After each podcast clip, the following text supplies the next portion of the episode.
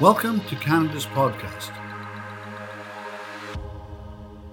Raymond, welcome to Canada's podcast. Uh, um, we've seen seen seen, seen you you a couple of times in the last the last three weeks, uh, um, uh, but you know, why don't you tell everybody a little bit about who you are uh, and what you're doing today, kind of thing, so that they can at least start from that perspective, and then we can get on to the journey, if you like. Sure, it's it's great to be chatting with you, Philip. Uh, I'm an entrepreneur. I've I've been a founder of uh, companies for the last boy, it must must be 25 years. Time goes by fast when you're having fun, and and so I've been a software entrepreneur and uh, financial services entrepreneur. I've been a VC, ran a excuse me successful um, venture capital fund. Um, I've um, invested uh, as an angel. So you know, I I love, you know, I'd say I love being an entrepreneur the most, more than being an investor. Mm-hmm. Um, but uh, I really care about entrepreneurs, working with entrepreneurs, their journey, their struggles, mm-hmm. and and today what I focus a lot of my time on is um, I run a company called Hockey Stick, which is really a, fundraising platform. It's really designed to help um, small businesses and startups raise money. Um, I uh, run also, I'm the founder of a company called Flow Ventures, which is also in fundraising, but more specialty on the grants and loan side. Mm-hmm. And um, and I, I work with a lot of entrepreneurs um, every day, every week on uh, pitching. So you know, storytelling, pitching. I wrote a book last year, and uh, I love working with entrepreneurs, hearing their pitch and helping them develop the story. Um, partly because I just get to hear their story, right? So selfishly, I just to sit back and and hear and learn. But um, you know, if, if I can be useful and help uh, an entrepreneur perfect their pitch, it just feels uh, it feels amazing to see them go from frustration and confusion. I just can't get my story straight and out there to oh now people understand what I do and and it's been helpful. But you know, I get what you're saying, but, but I mean, you know, you you you got you got a terrific education. You've bumped around finance and obviously bumped it into institutional finance, mm-hmm. which in some ways is the antithesis of entrepreneurship. Yes. uh, you know, uh, I'm not trying to be unfair, but but no. it, really sometimes is. Yeah. You know, you grew up in that to a degree, I think. Uh, what what made you move out in, into mm. the the the other side of risk, if you like? Mm. Uh, I'm just curious on that. Yeah, I mean, like I would say that I didn't really grow up in this. I mean, I, um, you know, back when I was a kid, like my my parents, mm-hmm. um, they did try running some small businesses. They had a plumbing store. Uh, mm-hmm. they had a, a, like a convenience store. They had different things, and they ended up um, going into uh, different careers after. Um, but but my original career was music. I was a classically trained musician, a pianist, a composer, and so I, I really started my first company having just graduated with an arts degree, right? So mm-hmm. I was I like you you could argue that I was the least qualified person, but except every so many entrepreneurs I know have exactly the same, you know, I have a degree in philosophy, I'm going to start a software company and it and I think I think you're just as qualified to start a company as as anybody.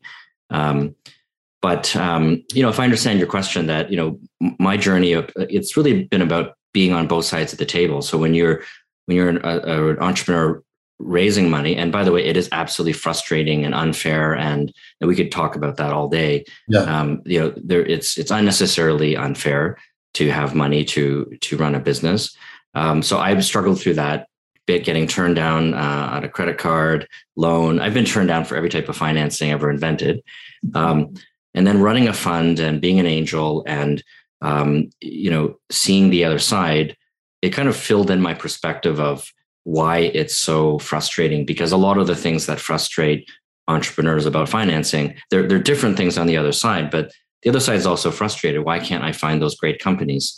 And and so you know i i kind of still ended up on being an entrepreneur but it, it's you know as a as a bit of a hybrid that my my focus now is i'm a founder i'm an entrepreneur but i help other entrepreneurs um, raise money and do those things that are going to help them be successful financially um, you know, I think the reason is just because it's it's very broken, frustrating, difficult. Odds are stacked against people. There, you know, you you go into there's bias, gender bias, uh, you know, race bias. Um, uh, you know, there's so many different things that if you looked at it from the outside, you'd think, oh, well, I guess the best companies get funded. Um, and that's true some of the time, but it's not true many times. Mm, I agree. But I mean, in a Maxwell, what, what would you say, what, what for you, what's the best thing about being an entrepreneur? Yeah, for me, it's it's about creativity, right? Maybe this is where you know, having been an artist before, um, um, you know, and, and by the way, artists are not the exclusive owners of creativity. Athletes are creative, business people are creative, um, accountants are creative. Hopefully, not too creative, but the the um, you know, I, I, think that for me, being an entrepreneur means um, there's so many you know challenges and problems. You you have to be creative to solve it, right? So there's so much uncertainty, and and honestly, there are many days the uncertainty is very stressful and challenging and difficult, um, and you worry. But you have this, um, you know, these creative moments where you you see this problem. Maybe it's a financial problem. I'm running out of money, or a technological problem. I don't know how to build this product, and it's on day one, it's insurmountable. You have no idea how to how to fix it, and you basically convince yourself you're going to fail. But something happens on in the second day where you have this creative leap where you think, oh well, I didn't think about this. I'm going to try something. I'm going to call this person. I'm going to pitch at this competition, or I'm going to, you know, call this client to try to close a sale. And and then it happens. It works. So you you almost do the impossible, and that's it's addictive, right? It's you you start to see how powerful creativity is to solve problems, and and I think that's the you know the, the number one the superpower of entrepreneurs um, those who are able to to do it is to be creative so yeah, I think that's fair. Let's move on to some sort of, let's say, challenging questions, uh, but questions about challenges. So let's move to the obvious one was, hmm. was, you know, what's the greatest challenge you've faced to date? And, you know, how did you overcome it? I mean, mm. not necessarily the detail, but the mindset that, that let you overcome it. Yeah, I mean, there's so many, right? I, I could I could list so many challenges I have, you know, even today's challenges. But but uh, you know, if I could, excuse me, pick one, I'd say that you know, early in my career, like when I, I you know I mentioned I graduated with a music degree and started a software company, and I remember it was both an, an exhilarating time, but a very difficult time where I really didn't know what I was doing. I had no um, real business training, and I had no access to money. Speaking of financing, like zero. So, you know, barely a personal credit card, no bank loan, no investment, and and I was running a, a, a consulting company, and it had to be profitable every two weeks because every two weeks was payroll. and I remember this. You know, I actually thinking back, I have no idea how how we we did it, but um, you know, it was this insurmountable challenge, and it wasn't just the money. I mean, a lot of entrepreneurs every every entrepreneur stresses out about money. I stress out about money. But back then it was really the feeling that i just i didn't feel that i could scale up my own knowledge fast enough. Mm-hmm. so even simple things like i didn't know anything about accounting. And i remember um, learning accounting through the quickbooks help files. So i was sitting there doing my bookkeeping so we could do payroll and pay people. And i was i had no idea what a balance sheet was. So i go to the help file and I read up on balance sheet, and that's how I learned accounting. But it was very challenging because you know I felt that if I don't learn everything and learn it quickly, my business is going to fail and go to business. And um, that applied to sales and marketing and technology and um, you know even even what to wear at a meeting. I remember going to Ottawa, sitting down and, and pitching a government agency mm-hmm. and, and being nervous because I I was in a music degree. I used to wear black turtlenecks all day. So the idea of like, what should I wear? What, how early should I show up? And you know, these things that it just felt like a accelerated MBA. Well, you know, nowadays you meet tons of entrepreneurs mm-hmm. funded and, and, and, things like that. Um, maybe you can pass on some advice in terms of, you know, maybe there's three things mm. that you constantly find sure. that people yeah. should you, people should fix before they see you kind of thing. Yeah i mean you know I, I think the the first thing i always tell people is you know when people ask about advice and i was asked recently about what's the number one piece of advice you have and and if i only could pick one i'd say listen to less advice including you know for me right now it's you know entrepreneurs are magnets for advice right? Your your parents your spouse your customers your team everyone's going to give you advice. And you somewhat have to inoculate yourself against too much advice. Otherwise you end up with this spaghetti monster of like you know your your strategy is just the combination of everyone's advice and you're trying to please everybody. And i'd say that you know you have to sort of have your own point of view I'm not saying be so stubborn that when somebody gives you really good advice, you don't listen. But I actually think that's maybe less of a problem. It's a bit of a cliche that entrepreneurs are so strong willed and they don't listen. I actually see more entrepreneurs, especially when they're funding, like pitching for VCs, uh, where they really, really want the money. They don't get the money and they get some advice, but it's very confusing advice. Um, I, I just tell people uh, ignore it right? Because not because that person wasn't smart and you shouldn't listen, but because it was a no. So if you didn't get a check and you got advice, the advice was really a no. So you put that in a, you know. So I think my first thing I'd say is, you know, be comfortable with your own point of view. It's it's better that you have your own point of view and you're wrong than you you try to focus group your point of view and and you'll never have you'll never have one. Um, the other thing I'd say is that you know there's it's something I learned that I maybe I'm still learning because I I like to multitask is you as a leader and as an entrepreneur you you can't do everything you you have to really um, kind of decide that there's certain things and everyone's different so you might be more of a technology leader or sales leader or a people leader or strategy leader you have to really focus on that thing that is going to define you as a leader and not try to do a little bit of everything right? I've certainly done that. You know, I've been guilty of that. A little bit of accounting, a little bit of legal, a little bit of sales, a little bit of product, a little bit of tech, you know. And so you you going back to what I was saying is you feel you've got to learn everything, and learning is great, but you know the the the entrepreneurship attracts generalists. But if you only do a little bit of everything, you will not be an effective leader, and you won't have any focus. So, mm-hmm.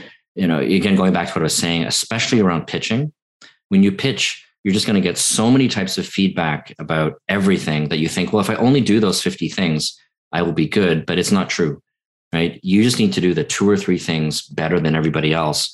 And then your, your website can be crappy. The name of your company can be hard to pronounce. Your revenue model can be bad. You know, all these things. Your hair could be messy. Doesn't matter as long as you do those few things really well. And, um, you know, that goes back to what I was saying about point of view you give a lot of advice. Yeah. Best piece of advice that you've had that you kind of carry around in your hip pocket there, you know. You mean that I've that I've received? Yeah. Yeah. I mean, I, I remember one um I know you've one time, lots of advice, but there's usually yeah. one or two gems like sure. that you, you never forget kind of thing. Yeah. Well, I mean, in, in general, like the first one I got early in my career, um, you know, somebody, many people kept saying you just need to focus. And I, it took me a long time to understand what that what that actually means. Um, but I actually want to tell you one that that I, I do carry around with me is uh, John. I won't I won't tell you who it is, but um, a, a well-known, um, very successful entrepreneur investor. Um, you know, this is like more than ten years ago, but we were we were working together on something, and he just said, looked at me and said, you know, Raymond, you're you're just you you always have so so many intelligent things to say. You're, you're like the smartest person in the room you just haven't really hit it financially. You just haven't really succeeded financially yet. And and he meant it in the most like I think the most generous, honest thing that he just said, you know, you're so smart. Why aren't you more successful? And in in one sense, it's brutal feedback. It like hits to the core of of entrepreneur shame. And but it was really valuable to me because it allowed me to say, do I just want to be smart or do I want to be successful? Not that those are mutually exclusive, but you know, it allowed me to kind of say like what am i afraid of? And and should i just say you know what? Actually i want to be more financially successful. It is business after all. Mm-hmm. and i focused um, on you know i wrote that down on my whiteboard kind of thing and um, and it worked. So it was it was so helpful to me. And and maybe you know that's an example of one other piece of advice i give people is um, it's it's not the advice; it's who's giving it. And and you know the advice I got was somebody who I, I trusted. He had a particular way of delivering it, which might be a bit uh, you know um, brutal for some people. I can handle it, but I had a trusting. I knew where it was coming from, and so if if people are getting a lot of advice, you know, uh, try to understand where that advice is coming from. If the, if, if the person is really committed to you, you know, their time, they're a mentor, they're a teacher, they're part of your team, even your spouse, maybe especially your spouse who's committed. Um, that advice means a lot, right? Other other ones, it's like theory crafting and talking and little Twitter things. You can mm-hmm. probably discard those. Let's get into some more fun questions. I think that was, that those. Was, those are already fun questions. They're, they're fun, yeah. Oh, uh, yeah, that, that they're actually they're, that was that was pretty pretty pretty impressive. I like I like that one, that response. Uh, if you weren't doing what you're doing now, what would you be doing? Would you be mm-hmm. be an artist, or can you be both? Yeah, I mean, I don't like. I would definitely not be a musician. The the world thanks me for that decision. I, I think I was I was like okay musician, um, but um, yeah. I think I would be probably a teacher. I mean, I, I do do a lot of teaching now, and and mm-hmm. I you know both my parents um, were teachers. That's where it comes from. I, I just love that that dynamic. Mm-hmm. Um, you know that kind of combination. It's scary and it's also really rewarding. So mm-hmm. I think that that would be you know probably some sometime in my future I probably you know write more. Um, I love writing. Uh, mm-hmm. it's also difficult and and very rewarding. Um, yeah. But you know, maybe I, I would probably write write more books, and and that's kind of the way I learn. Um, but but I have a lot of interests, right? So I would I I might uh, you know open a restaurant or a hotel. I might uh, you know I always think in my mind I'll have other careers and and and I, I, probably will, but it's mostly because I'm just interested in a lot of things. Um, that's definitely the best part of what I do. Right? I see I, I, see thousands of entrepreneurs in a year, and and so I get to be a little bit of a part of their lives and what they do mm-hmm. without you know fully committing to it. What's keeping you up at night? Yeah, like like there we're in an uncertain time, right? So you know it's we came through an uncertain time with COVID and, um, you know, I think just when it was like, yay, we made it, we win, back to normal, then we have lots of other issues, the economy and, and Ukraine and, and many things. And, and now, you know, real estate, like uh, rising real estate prices and, you know, all the standard things, but they're standard because they're things that human beings care about. So I think that there's, it's, um, we're entering or we're continuing to be in an uncertain time. And you know, I, have lived through different, you know, cycles of uncertainty, and uh, everyone's different, right? So if if this this is if there's going to be a recession or a downturn, it's not going to feel like any others because it's different. And and I I think that um, that that definitely keeps me up at night. Is just not knowing what's going to happen and the effect. Um, and not just on me, but on the people I care about and, and friends and family and in different places. Mm-hmm. Um, you know, the on the I, am an optimist, so I'll answer that with an optimistic way as well, which is, you know, I, I don't worry so much about things like recession and economy contracting as it relates to being a business person, a small business person or a startup, because I always like to say that when you run a company like a startup, it's always a recession. You never have access to the capital and credit you want. You you're always doing things from zero to one. It's always difficult. So you know the, the benefit is that since it's always difficult you don't notice so much that there's a downturn uh, you, you, you do like you know it's you, maybe you raise a bit less money and but there's a lot of advantages by the way to starting a company in a downturn people Absolutely. Um, Absolutely. there's less less fluff less bs i started a more successful company in, yeah. in, in, in you know a big downturn yeah just, everything matters more right everything matters more for the right reason mm-hmm you had to pick one word to describe yourself, what would it be and why would you choose it? Well, I, for me, the word would be curious. I am. You can see the books behind me. I, I, I'm running out of. Uh, I got, I got a backdrop, so there's. Sorry, no. Oh, yeah, it's not a fake. There's lots around the. It is fake, yeah. oh yeah, I, I wasn't like this is not fake, um, the, and it's only about half the room. But you know, both my wife and I are voracious readers, and I think it's. I'm just if you if you look at not only the volume of books, but what I you know what I read. I love reading uh, history, and they call micro microhistory, the history of paper and the potato, and you know this and this and that. And I love reading fiction and science fiction, and I'm just curious about other people's stories. Currently reading. Sorry. What what what sort of book? Yeah. Currently reading, and maybe the other question is, what business book have you read recently? Yeah. That you would say, go get it, kind of thing. Oh yeah, I mean, well, the business one's easy because I, I, recently reread um, Venture Deals uh, with by Brad Feld, and he's a co-author. I forget his name, mm-hmm. um, and and it's a book about as the name suggests, it's it's kind of educating people about the terminology and and and the mechanics of venture capital fundraising. And what I love about the book is that it's it's probably more than 10 years old, but for mm-hmm. me, it's it's the only book like an entrepreneur ever needs to read to learn about venture capital. So you don't need to read 10 books and 100 blog posts and 10,000 tweets. You read this is the only book you need to read. It's a classic.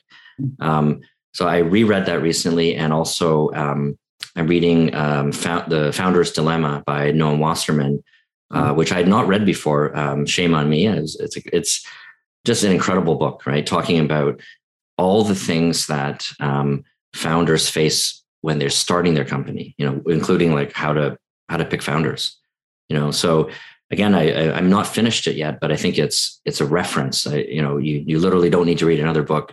Like if anyone's thinking about starting a company, you should read Founder's Dilemma if you're thinking about fundraising, you read venture deals. And then I hope one day uh, that I can be in there too. If you're reading, if you're about to pitch and you're writing a pitch deck, you read Pitching a Leap of Faith.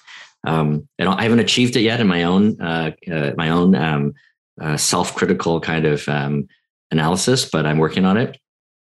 And then in nonfiction, I'm reading a really great book. I actually forget the title, um, the exact title, but it's it's about anxiety, and it is a really it's kind of a holistic way to look at anxiety from the point of view not just of you know um, obviously like your mental uh, and and psychological um, uh, kind of origins of it but brain chemistry diet um, sleep exercise environmental factors. So it, it's something that i'm really interested in. I think it affects a lot of us.